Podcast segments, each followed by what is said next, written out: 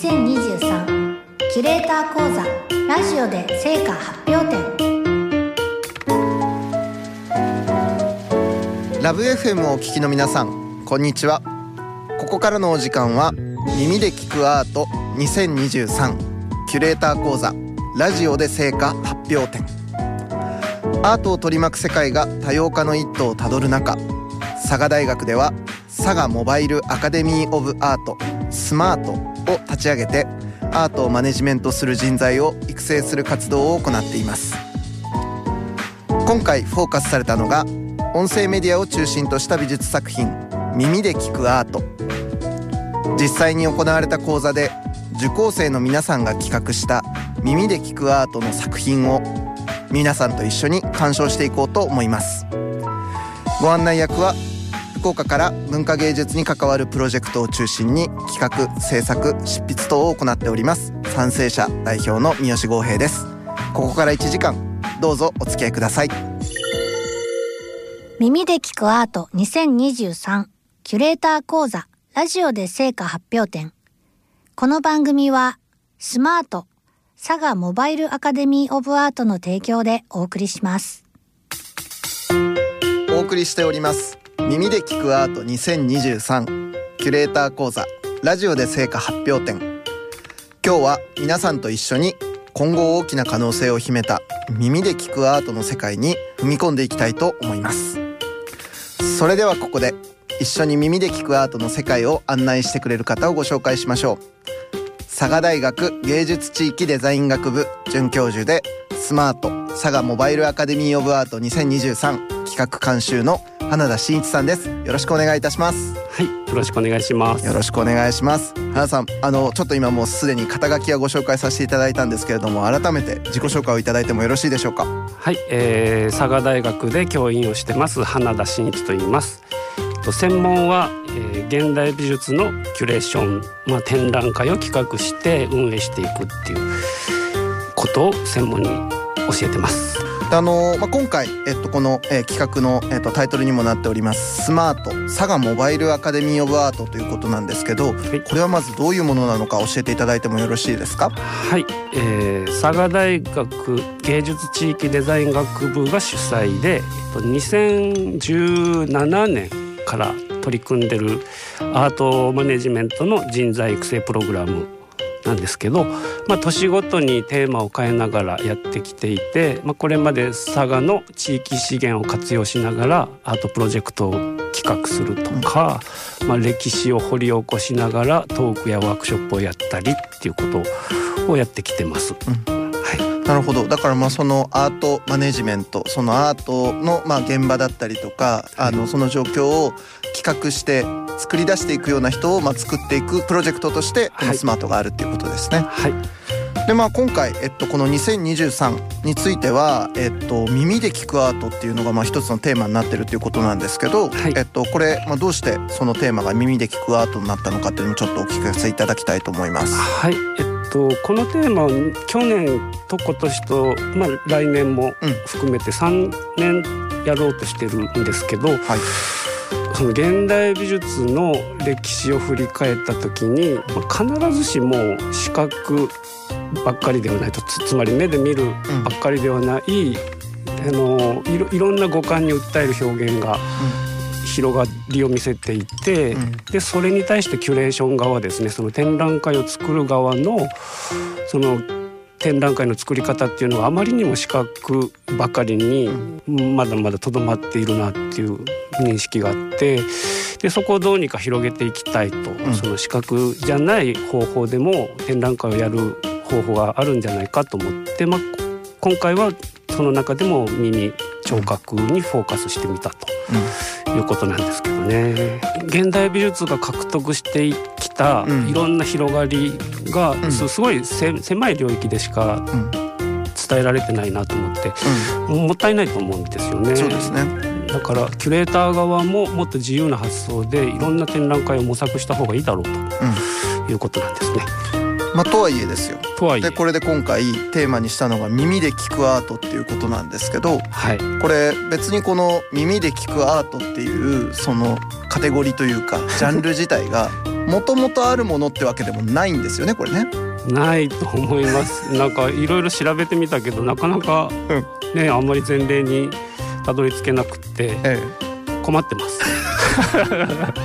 でこれを結局その受講生にあの、はい、耳で聞くアートってやつを、はい、えー、先生掲げたよと。はい、で、えっとこれをみんなで一緒に模索しようじゃないかと。そうそうそうそう。いう取り組みとして、まあ、今回この開講された講座が、あの若葉キュレーター養成講座っていう形ですかね。そうです。はい、で行われたと思うんですけど、はい、まあここで実際にそのキュレーター養成講座ではどんな内容の授業が展開されたのかちょっとお聞かせいただいていいですか？講座大きく2つやったんですけど、はい、リポーター育成講座とキュレーター育成講座、はい、でリポーターはまあ分かりやすいと思うんです、うん、そのこれまでのラジオやテレビでも、展覧会情報を伝える番組ってい。ろいろあるから、はい、まあ、受講生もイメージしやすい。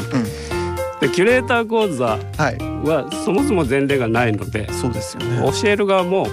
ゴールが分かりません、という前提で、はい、一緒にもがきましょうという感じで合計6回やったのかな？うん、で、まあ、どういうテーマで展覧会やりたいか、うんうん、でどういうアーティストに作品を依頼しようとしているかっていうのを三好さんと私で、あのアドバイスしながら進めていくと。でこのうん、あの前提としてはリポーター講座の場合はあの現実の空間で行われている展覧会とか現実にものとしてある作品を話し言葉で伝えるっていうのがミッションですけど、キュレーター講座の場合はその音声コンテンツを聞いてもらうそのリリスナーさんの耳が展覧会場であるなるほど。設定なんですよね、うん、だから自宅にいながらにして展覧会に触れているというか、うん、まあアートに触れているっていうそそういう設定だったんですよね。なるほど。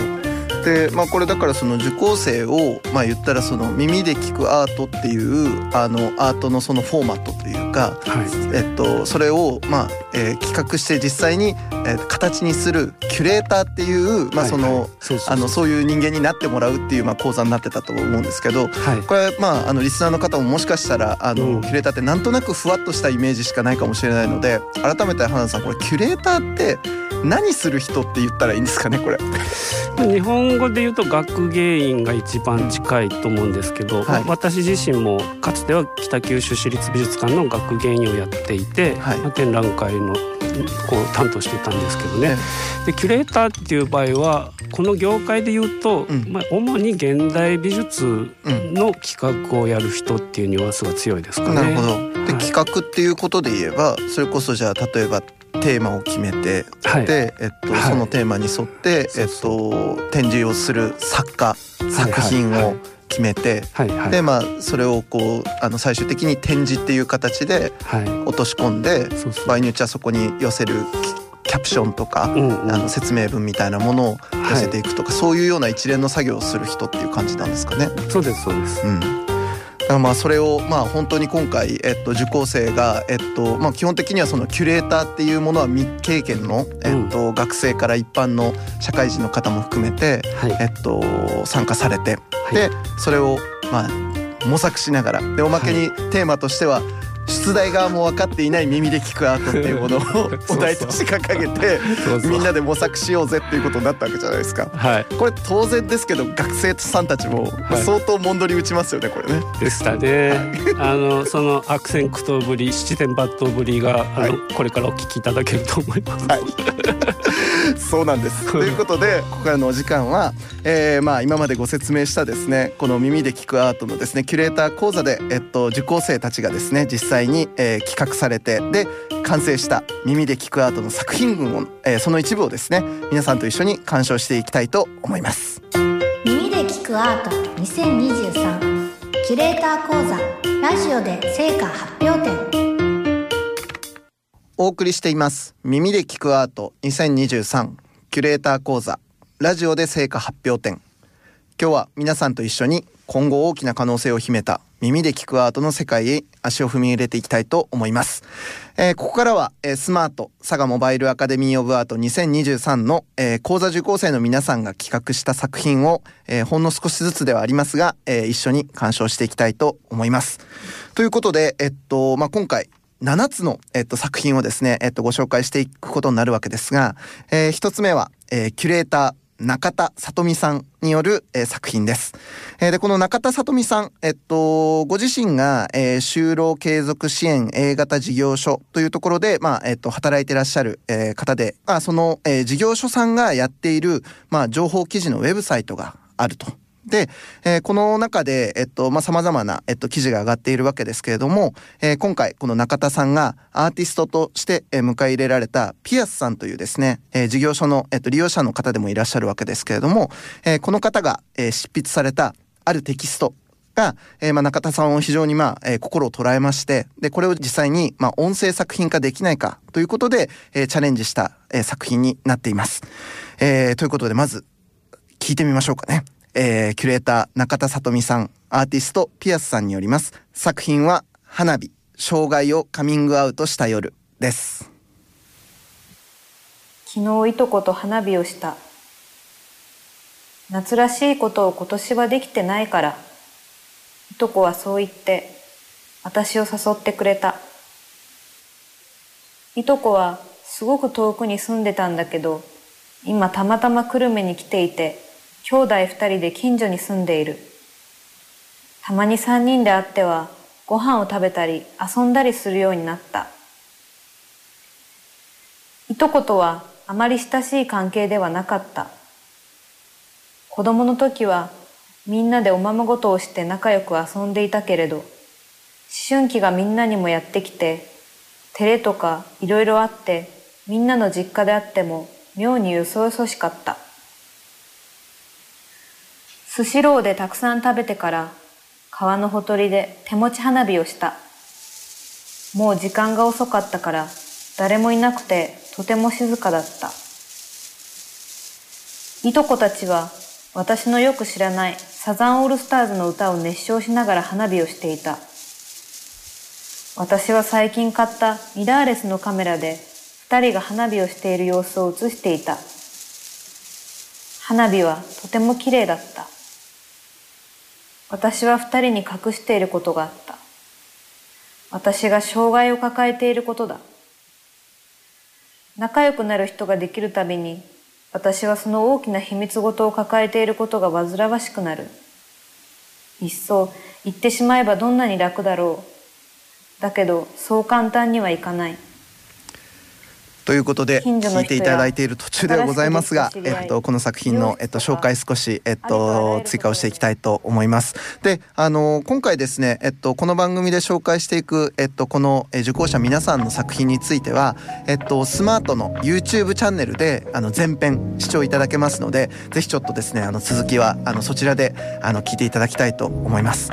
改めてちょっとまずピアスさんの、えっと、この作家さんの、えっと、お言葉もちょっといただいているので、えー、少しご紹介したいと思います。えー、ピアスさん、えっと、ご自身で、まあ、ライターの仕事を就労継続支援事業所でやってらっしゃるということなんですけれども、えー、今回は、えー、会社のホームページで綴った自分の気持ちをアートとして朗読してみました。えー、障害を抱えている私が大事な人に障害をカミングアウトする話です。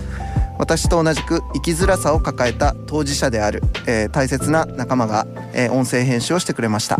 えー、ラジオに出るということ、えそれはまたいろいろな人々に自分の障害が伝わるので第2のカミングアウトのような感じでかなり緊張しています。でもこの朗読を聞いて少しでも「わあ自分だけじゃないんだ安心した」って思ってくれる人がいたらそれだけですごく嬉しいですしやる価値があったんだと思います。というようなま言葉もあのお寄せいただいております。でまあこの中田さんがキュレーションされたピアスさんの作品あの花さん実際お聞きになってどんな感じでしたか？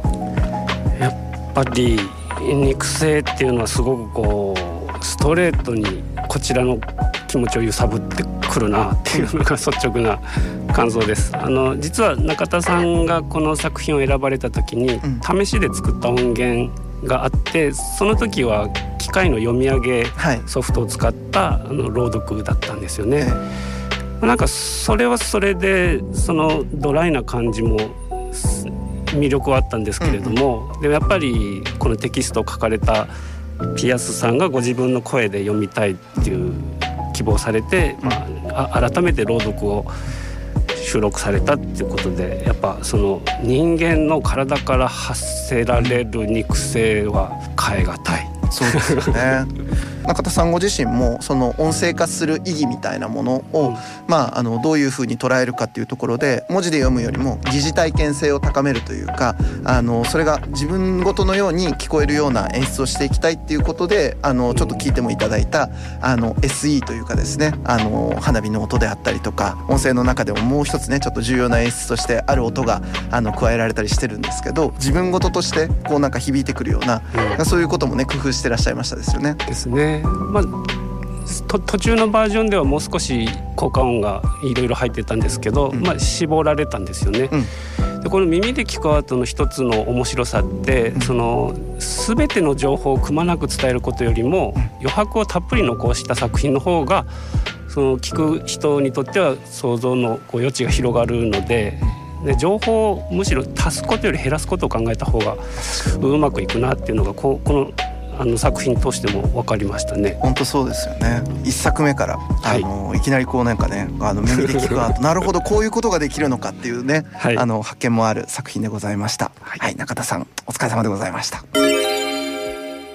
続いての作品は、えー、キュレーター中尾恵里さんによる、えー、作品でございまして、えー、これがですね、えー、アーティスト高梨まりかさんをお迎えになった作品名はトランスという作品です。高梨まりかさん、えっと少しご紹介しますと、えー、まあ現代美術のまあ作家として活動されていらっしゃいます。で、えー、彼女がえっと今回その中尾さんからの呼びかけを受けてですねえっと作った作品が、えー、トランスという作品で、えー、まずこの作品につきましては、えー、高梨さんご自身が、えー、準備された、えー、テキストをお預かりしているので、えー、これをご紹介して、えー、音声を聞いていただきたいと思います。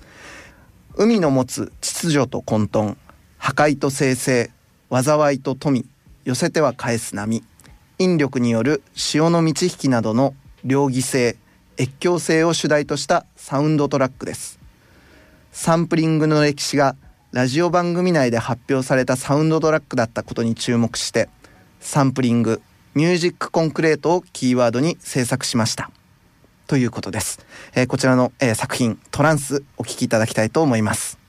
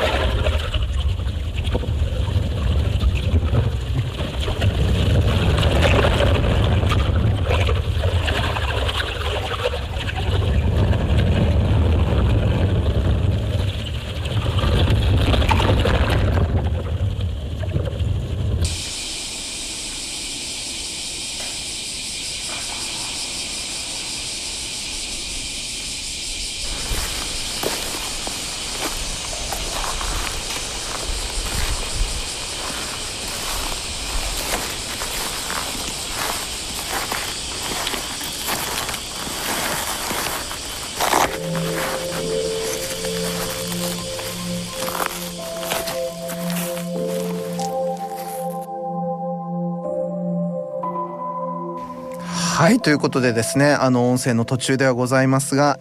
えー、でまあ、今回ですね、えっと、この高梨さん、えー、作品の、まあ、ご紹介文にもありましたサンプリングとか、まあ、ミュージックコンクレートっていう、まあ、キーワードがありましたけどこれちょっとリスナーさんのために改めてご紹介すると、まあ、ミュージックコンクレートえー、これが、まあえっと、実際の、まあえっと、外とかあの、まあ、外の環境とかで、えー、レコーディングあるいはサンプリングした現実の具体音を、まあ、ある種音音楽的に、まあ、構成したものみたいなことで、まあ、ミュージックコンクレートっていう、まあ、ジャンルというかカテゴリーがあってこれ実際に花さんお聞きになられていかがでしたか、うん、なんか本人もコメントで海の持つ両義性を着目しましたっていう通り、うんね、聞き方によってはその、まあ、安心感を覚える、もしくはその、ま、全く反対で不不安感を覚えるみたいなその両方のニュアンスがうまくブレンドされてるなっていうのがよよくできた作品だなと思います。うん、実はあのあの音声の後半にですねあの一つちょっと詩がですねあの登場したりします。でこれがあの、まあ、福岡県にまずゆかりのある、えっと、ダン・カズオっていうまあ作家がありおりますけれどもえそのダン・カズオと親交がある中原中也。ね、うん、えっとまあ、この、えー、方が、まあ、書かれた、まあ、一節あ有名な「妹よ」っていうですねあの詩があるわけですけれども、えー、これをですねあの、まあ、ある種、まあ、これも同じくサンプリングしてというか、えー、引用して、えっと、この作品の中に織り込んだ時になんか途端にそのそこまで聞いていたあのやっぱり音の風景がいきなりこうぐんと深みを増すというかその意味合いが変わって奥行きがズバッと増えて 言ったら本当ちょっと深淵に触れてしまったような 瞬間がやってくるんですよね。そうそう。アートって、うん、そのまあ、視覚や聴覚つまり感性を通じて、うん、あのまあ、味わう要素と、うん、あと言葉ですね、はい、を通じて知性に揺さぶりをかけてくる要素と、まあ、両方必要なんですけれども、うん、その両輪がうまく絡み合った時に、うん、もう本当に深みのあるアートが生まれるんですよね、知性も感性も両方揺さぶってくるって、う。ん、で高梨さんその言葉による要素もものすごく厚みがあっていろんな歴史の交差点にこの感性を揺さぶる作品を作ってるっていうのがあのホームページで作品概要を見てもらうともうすごくしっかりしたテキストを、アップしてますのでそこもぜひ味わってほしいなと思います。そうですね。あの、まあ、この作家自身もあの言葉また別のところで寄せていただいてるんですけど、まあ、この作品を通じて今いる自分の座標から遠くかけ離れた場所へと意識が向いてほしいという願いを込めてトランスと、まあ、名付けたという、まあ、まさしくそういう体験をですね、うん、あのもたらす本当にあのあのバッチリバッチリいい作品になったっすねっていう感じの素晴らしいあの一本だったかなというふうに思いますね、はい、ちなみにあのこの、えっと、中尾さんと高梨さんによる作品につきましては、えっと、キュレーターの中尾さんご自身が、えー、インタビュアーとなって、えっと、高梨まりかさんアーティストの高梨さんご自身に、えっと、インタビューをされた特別のインタビュー音源もですね、えっと、スマートの、えっと、その作品の、えー、ラインナップと一緒にですね、えっと、公開をしておりますのでぜひちょっとこちらも合わせて、えー、チェックいただければと思います。えー、続いての作品は同じく、えー、中尾恵里さんキュレーターによる、えー、もう一つの作品をご紹介したいと思います。えー、こちらはですね、えー、八女市在住の、えー、流水アート写真家の、えー、森治さんをアーティストにお迎えになった、えー、作品です。で、これ、えっと、作品説明は、えー、またですね、えー、この作品をお聞きいただいた後にですね、解説を、えー、差し上げたいと思います。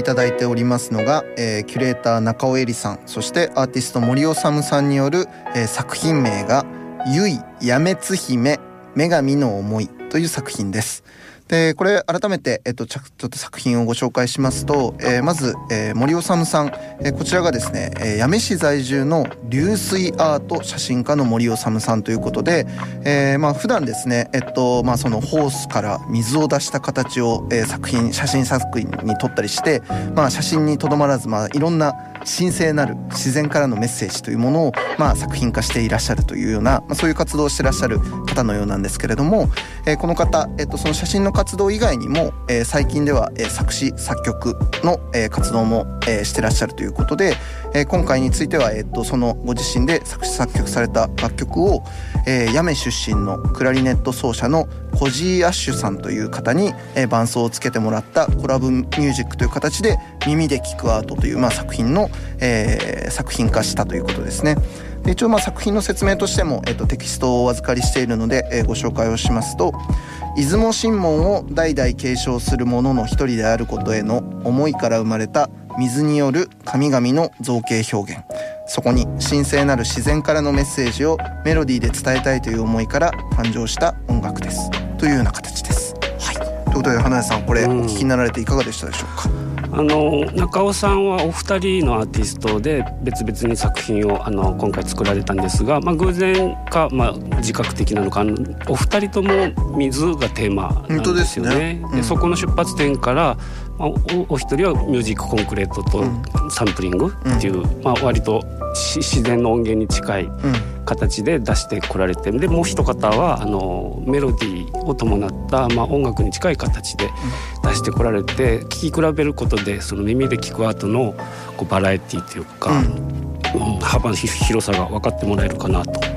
思います。うん、そうですね。あとやっぱりその本当この森治さんという作家さん自身があの、まあ、その普段は写真家としてやっているっていうところ。でもその音声ではないっていうその普段のあの活動レイヤーのところから、まあ、その、えー、ご自身のあの普段やっているその表現活動をこう音楽側にこうスライドさせた時に、それこそ自然の畏敬みたいなものとか神聖なる自然からのメッセージみたいなものっていうのを、まあ、どのようにこうある種本案するかというかねアダプテーションしていくかみたいなことを、あのなんかこう作品を通じてですねあのその中尾さんがどのようなやり取りをしたかも含めてですねなんかちょっと追体験するようなところもあって、あの少しなんか考えるきっかけにすごくなるあの面白いケースの一つだなというふうに思いましたですね。うん、うん、こうなんかストレートで素朴な、うん、こうねなななんかあ芸術が生まれる時ってこんな感じなのかみたいなね 感動しましたねねなんかその本当プリミティブなねあの、うん、まあ、祈りに近いようなそうそうそう。なんかねそういうものとしてあったしあの耳で聞くアートっていうのがまああのどういうものが耳で聞くアートなのかっていうことをですね、まあ、僕らも本当にあの通っていく意味でもですねすごくなんかあのいいヒントになるあの作品だったなというふうに思います。中尾さん森さんどうもお疲れ様でございましたはい続きましては、えー、実はですね今回あの一人のアーティストで、えー、同じ作品まあそのある作家が作ったある作品をですね2人のキュレーターが、えー、別々のやり方で、まあ、それぞれの、えーと、作品にするというようなですねあの面白い、えー、取り組みも、えー、見られました。ということで、えー、アーティストは、えー、土屋隆義さんという、えー、っとアーティストの、えー、固有名詞を持たぬ者たちという作品だったわけですけれども、えー、この、えー、作品について、えー、今回受講者である、えー、キュレーターは大津信介さんえー、そして、えー、穴瀬聖さんというですね、えー、2人の、えー、キュレーターがそれぞれチャレンジしてくださいました。えー、それではまず、えー、大津さんの、えー、作品からお聞きいただきたいと思います。単4電池2本分の男。あの頃の化粧をやめない女。サイレンに安心する男。エンドロールを確かめる女。ドラマのような関係を望む人。音を鳴らして味わう人。正々堂々とサボる人々。話の長さを指摘する男。A 面の女。正直な整形外科医。結局泣く女。歯磨き粉は多めに乗せる男。思春期を続ける男。モテる間合いの人。はい。ということでまずお聞きいただいているのが、えー、大津慎介さん版の、えー、固有名詞を持たぬ者たちという、えー、作品の、えー、音源になります、えー、続きましては同じく、えー、固有名詞を持たぬ者たちの、えー、今度は穴瀬聖さんによるバージョンです。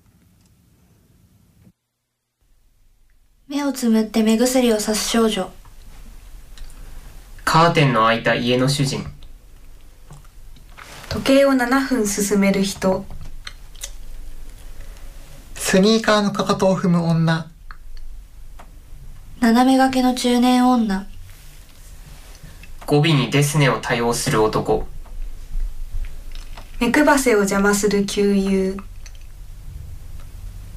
名メインステージの人。タオルケットに匂いを残す女。空席の男。タータンチェックの男雨がっぱを着せられる子。雨がっぱを着せたがる女。夜の仕事を始めた隣人。左手で合戦を締める老人。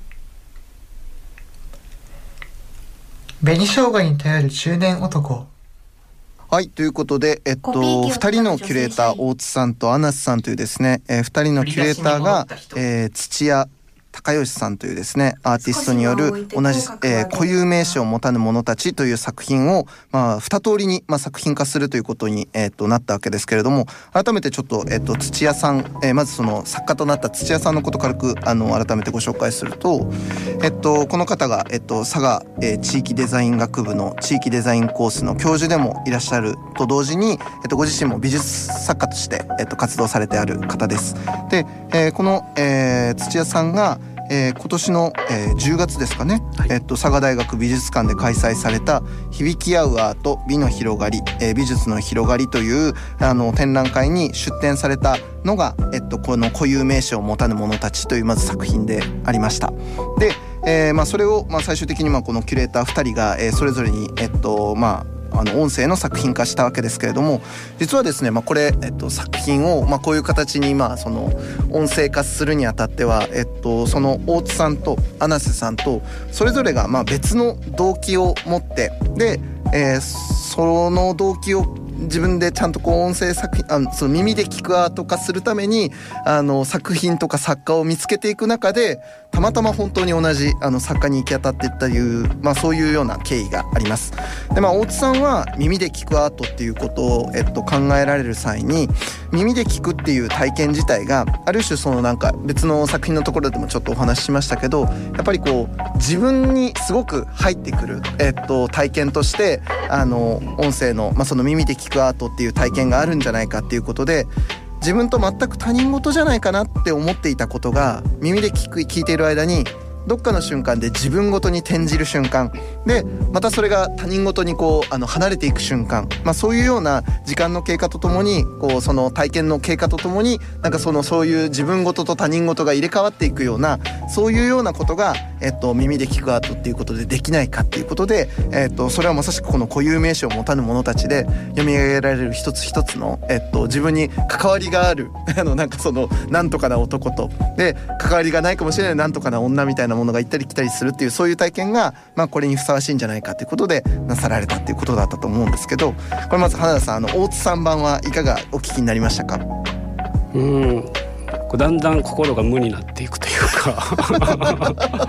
面白いですよね。うんまあ自分事なんだけど、うん、どっか他人事のままなんかずっと宙づりにされていく感じを感じました、はい、僕は。そうですよね。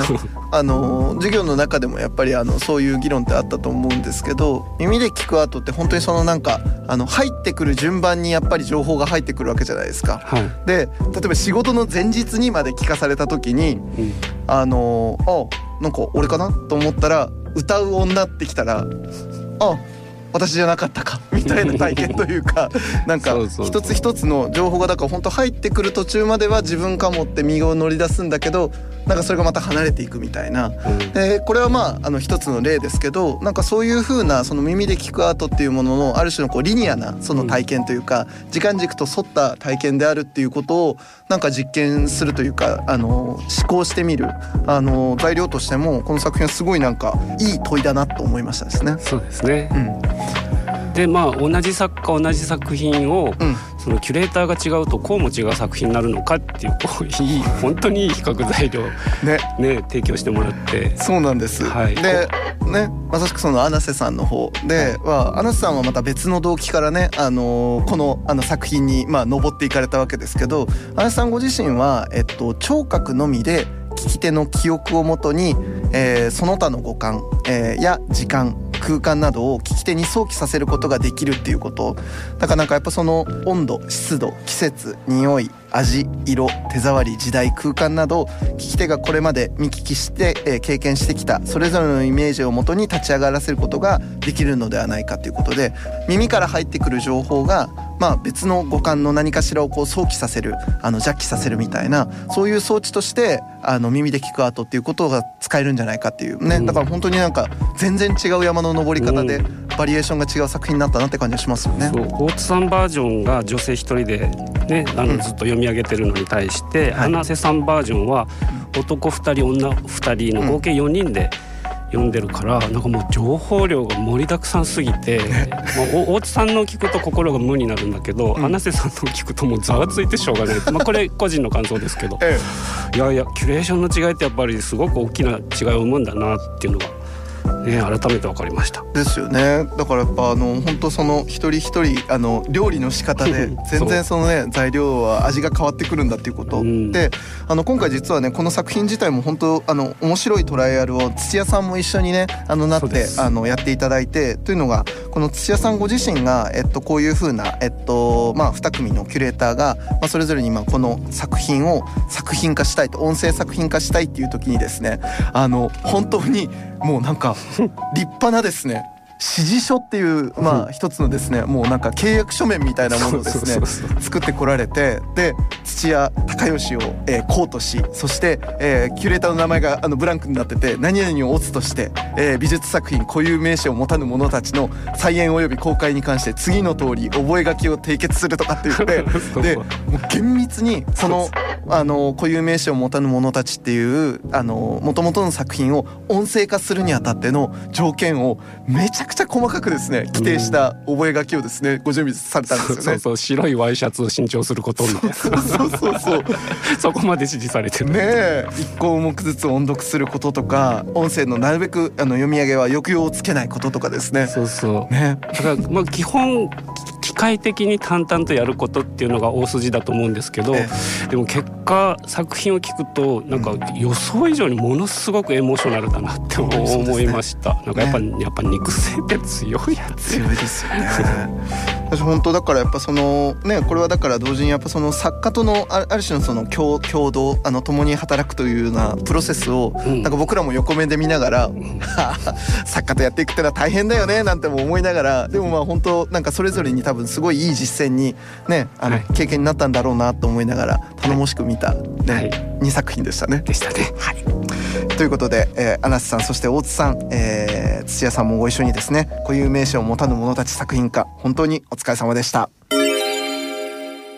続きましては、えー、キュレーター三藤素子さんによる、えー、作品でございまして、えっと、こちらはですねアーティストオレクトロニカと、えー、一緒に、えー、作った、えー、作品になりますで、えっと、これはですねまずちょっと説明よりも先に実際にちょっと音源を聞いていただくところから、えー、ご紹介したいと思います。それではお聞きください。その人間が例えばその肉体を捨てる時。はい。となると、今度は耳を捨てるってことになるよね。耳を、ああ。という、その、音、振動というような、その、一つの属性、そういった属性で入ってきてる情報だと思うから、はい、音というのは。はい。視覚だったらそれが画像として、というか、まあそこは置いといて、はい、耳で聞くっていうことは、その音、振動として入ってきたものを認識するということだから、うん、それが、人間がその肉体を捨てると、はい。それは直接こう何かしら入ってくるわけじゃん。確かにそうですね、言われてみれば。だから、そういったものの属性っていうのがどこまで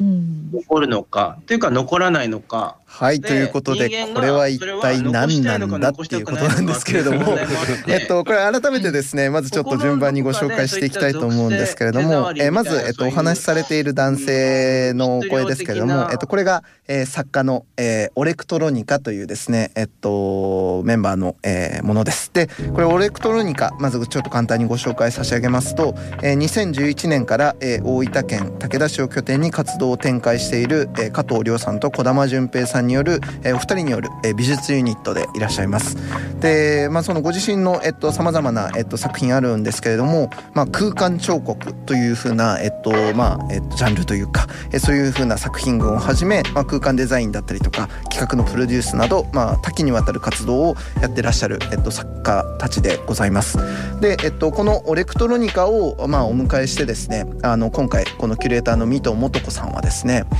えーまあ、もともと最初は、えー言葉によってのみ、えっと、立ち起こせるなんかその現実には存在しないんだけど言葉によってのみ成立する作品っていうのをオレクトだったら一緒にやれるんじゃないかっていうところからあの、まあ、水戸さん、まあ、実践を始められるわけですけれども、まあ、その思考をですねどんどんまあ作家と一緒にですねぐいぐい深めていくとだんだんやっぱりそのそもそも耳で聞くアートっちゃなんじゃらほいっていうことをもう真剣にですねもうどんどん深まっていくことになってで結果的には今回今お聞きいただいた作品は耳で聞くアートについて語るっていう作品名になっておりましてまあ作品ではなくインタビューオレクトロニカがドローイングのように考えた記録となっていますと、えーいうことで、えーまあ、そういうあの作品としてまあ今回、えっと、一旦まあこう提出されたというものになっております。これ花さんお聞きになられていかがでしたか？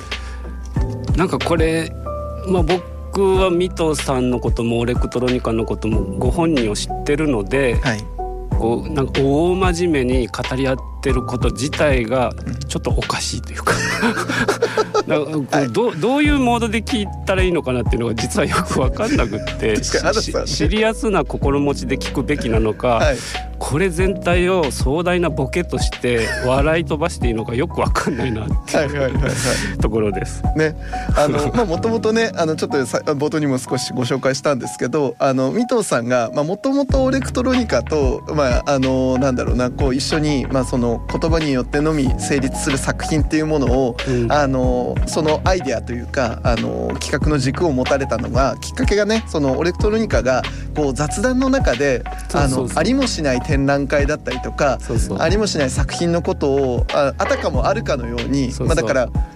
有機的なごっこ遊びみたいな形でね。その場で即興的にでっち上げにでっち上げを重ねていくっていう妄想上のアーティストトークみたいな。ですね。でそれがもう本当にまさしくその耳からの情報だけであの、まあ、要はない作品があるように立ち起こせているのではないかっていう水戸さんの、まあ、一つのこう、テーゼというか、ね、提起があってじゃあそれをオレクトもあのしっかり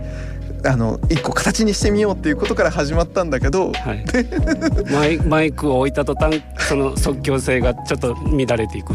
どこまでがやっぱり本当でどこまでが嘘なのかみたいなこともわからない、その淡いな作品になっているってことで言えば絶妙ね。ある意味ではだからその当初三藤さんがあのやろうとした作品にぐるっと回ってそうね。なんかね結果いったとも言える作品でもあるなと思いますよね。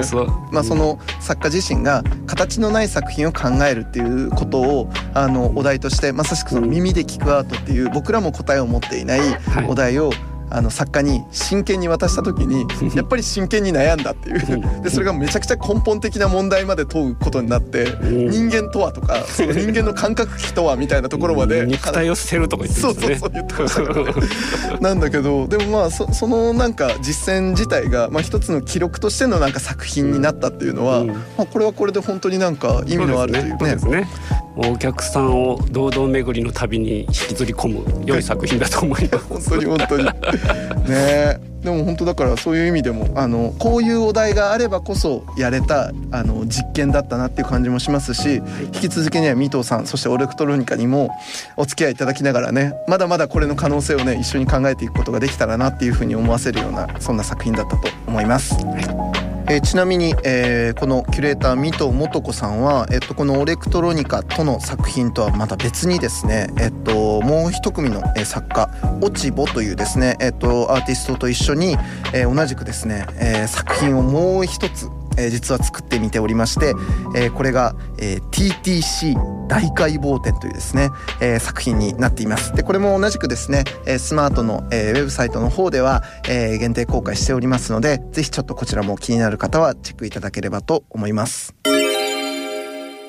はい続きまして、えっと、ご紹介しますのが、えーキュレーター添島大輔さん。による、えー、作品でございます。でこちらはですね、えっと、副島さん、えー、またですね、えっと、2組の作家とそれぞれ2通りの作品を、えー、完成してくださいました。で、えー、まず1組目が、えー、森崎美代さんというアーティストさんとの音沙汰があるという作品そして大石チャーハンさんというアーティストとの流れという作品、えー、この2作品を、えー、完成してくれました。で、えー、ここから番組ではですね、えっと、森崎美代さんとの音沙汰があるという作品について、えー、一問お聞きいただきたいと思います。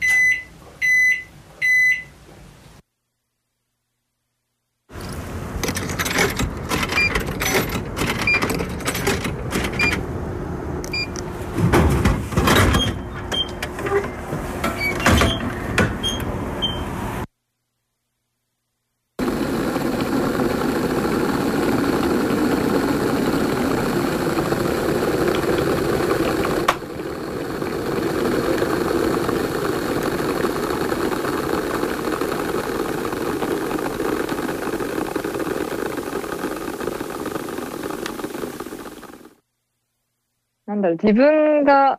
行動した結果みたいなものを誰かに 伝えたくて、うんうん、で、なんか、音沙汰がないっていうのがその何の頼りもないとか消息が不明みたいな。はいということで作品の途中ですけれども、うん、えっと解説に入らせていただきたいと思います。えー、まずですね今回まあキュレーターをえっと務めてくれたこの添島大輔さんですけれども実は添島さんはですねあのこのスマートの運営チームのスタッフでもあるわけですけれども、えー、彼がですねもう矢も盾もたまらんと俺もやらせろということであの参加してくれて、えー、アーティストと一緒にですねえっと作品を作ってくれたというそういう実践になっています。で、えっと、作品としてはですね、えー、今、えっと、リスナーの方もお聞きいただいた通りまず、まあ、冒頭ですね作家が録音してきた、まあ、環境音が、まあ、流れるわけですけれども、えー、その後ですね、えっと、それについての会話が始まるんです。で、えー、実は、えっとまあ、その後ですねまだ、えっと、本編としては続いておりましてでその会話がある程度一区切りした後もう一回、まあ、冒頭の、えー、環境音を聞いていただくというような構成で環境音としての、まあ、一つの、まあ、作品パートというかでその後会話パートがあって最後にもう一回、えー、音に変えてくるというような、まあ、そういう構成になっていると。で実はまあここで、えっとまあ、副島さんが狙った、えっと、効果というか耳で聞くアートだからこそやってみたい実践っていうのがまさしくその構成にあって、えー、これちょっと、えっと、ご本人が、えっと、書いているちょっとテキストをご紹介したいと思うんですけれども絵画などの一般的な形態の作品では作品と文字情報であるキャプションの境界がはっきりしていますと。しかし音声の場合は作品もキャプションも、えー、音声情報のため作品と、まあ、キャプションとの境界がはっきりしていませんとそこで逆に作品とキャプションを不可分なものにしてみたら普段とは異なる鑑賞体験が出来上がるのではないかと考えましたというようなことで、えっとまあ、こういう問題意識をちょっと設定してやってみたと。いうところで花さんちょっとこの作品どのようにお聞きになりましたか？うんうんあのなんかキュレーターとしてのこう可能性をこう実験してみるっていう、うん、そのなんかチャレンジ精神とてもよくやってくれたなと思います。うん、でまあ、彼らが注目したのは、まあ、時間の流れが一方向であるっていうところが、まあ、視覚体験としての美術と耳で聞く後の一番大きな違いであるっていう前提で。で、えー、なんですかね作品と言葉とのそのなんか流れを指定できると。作り手側が。でそこで何が起きるのかっっていうな面白いところに注目してくれたなと思います。そうですよね。あのやっぱ耳で聞くアートっていうことを考えるときに、これやっぱ花田さんとも僕あの会話するたびにしょっちゅう言ってたんですけど、これだからやっぱ鑑賞体験っていうもの、そのまあ通常美術、まあ視覚で得ている鑑賞体験っていうもの自体がそもそもどういうふうに蘇生されているかというか、うん、いうものの問い返しになりますよねって話をやっぱりしていて、うん、でそれを割と結構ダイレクトにえっと実験してくれたのがこの副島君だなと思っていて、うん、あのやっぱ美術館行った時にあのついついまあ僕もやりがちなんですけど作品自体を見るより先に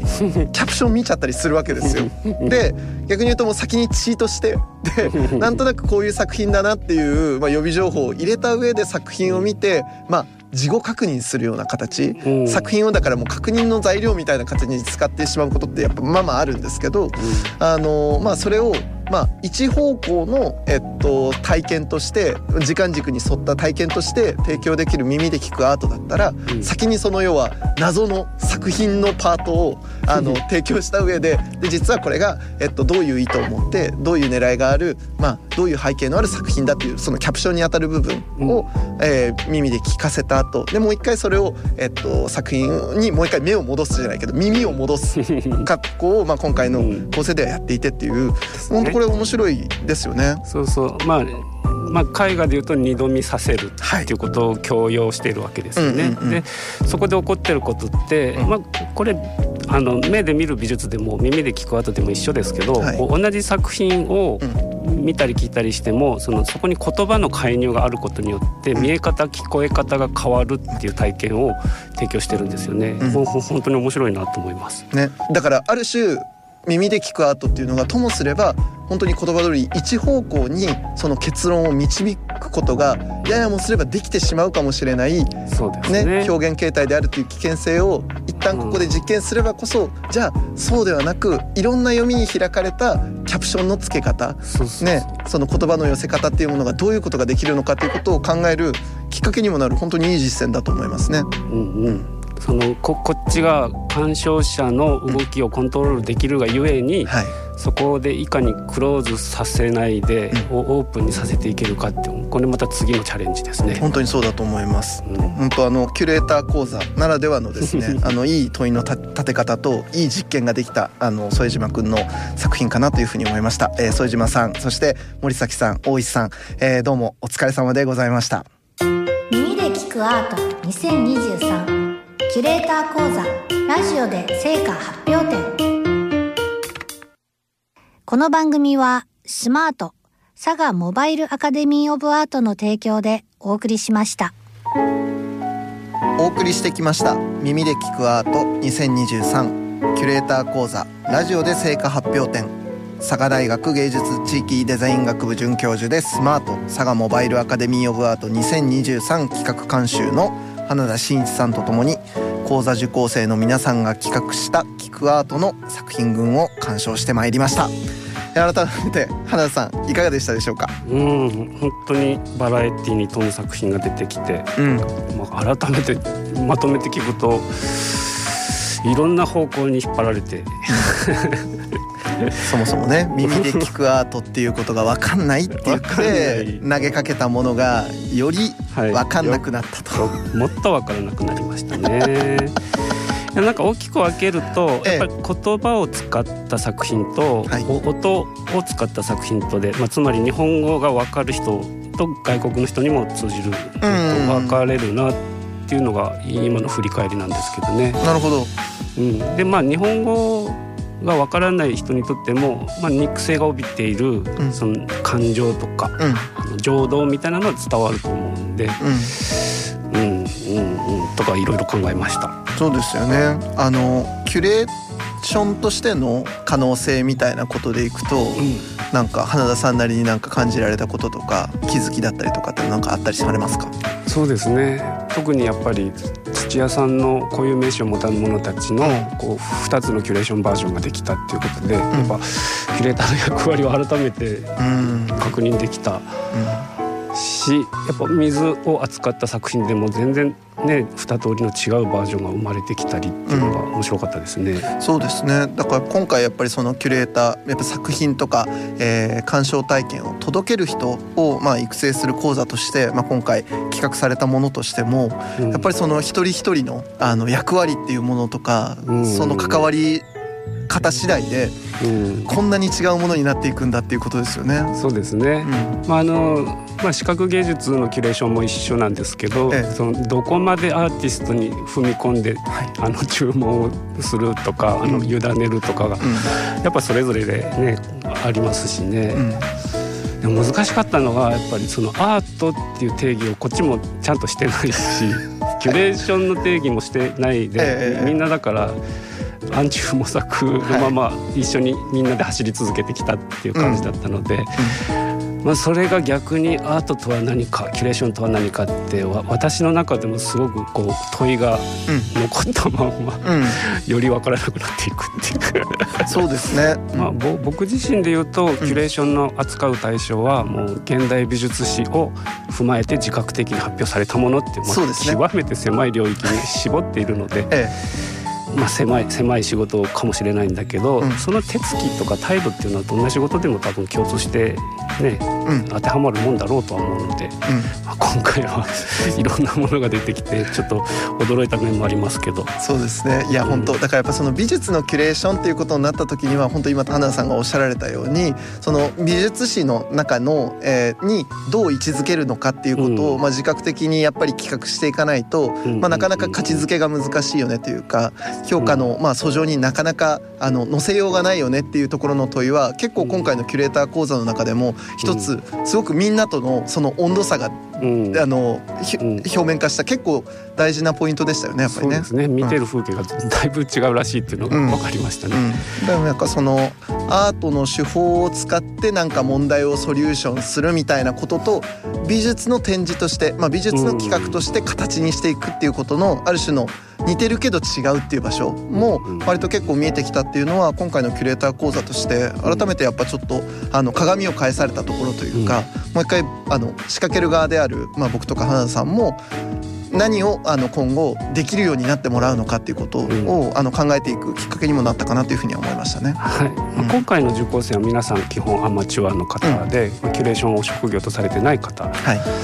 で、まあ、みんなであの模索していったって感じですけど、うん、こう美術を仕事としてる専門家にも今回いろいろゲスト講義してもらったじゃないですか。はいえー、専門家に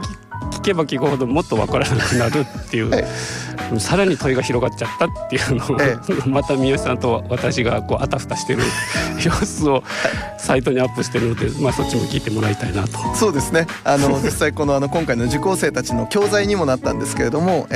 さまざまですね。あの、まあ、美術バタを中心にですね、えっと、活動されているあの本当にあの日本を代表するですね知性あの溢れるですねゲスト講師をですね6名かな、えっと、集めてゲスト講師レクチャー編ということで、えー、耳で聞くアートっていうテーマであのお話を聞き深めていった一編ごとにそれぞれ2時間ずつぐらいあるか なりヘビーなでも本当に面白いあのお話がたくさん聞けた、えー、そういうですね、えっと、レクチャー編もあのスマートの、えー、ホームページ上がっておりますのであの気になる方ぜひですね、えっと、インターネットで耳で聞くアートあるいはスマートサガ SMAART でスマートですねあの A が重なりますけれどもスマートサガで検索してみていただくとよろしいかと思います。でもう音声に直接ダイレクトに行きたい方は YouTube でですねスマートサガであの検索すると多分出てくると思いますのでぜひちょっとチェックいただいて、えー、それぞれの思い思いにですね聞くアートって何なんだろうっていうことをですねあのリスナーの皆さんも一緒にあの考えてもらうきっかけにしていただければ幸いですというところでしょうかね。はい、はい。ということで、えっと、お送りしてまいりました「え耳で聞くアート2023キュレーター講座ラジオで成果発表展」ということでお届けしてまいりました。お相手は三好剛平と佐賀大学の花田真一でした。花田さん、えー、そしてリスナーの皆さんどうもありがとうございました。ありがとうございました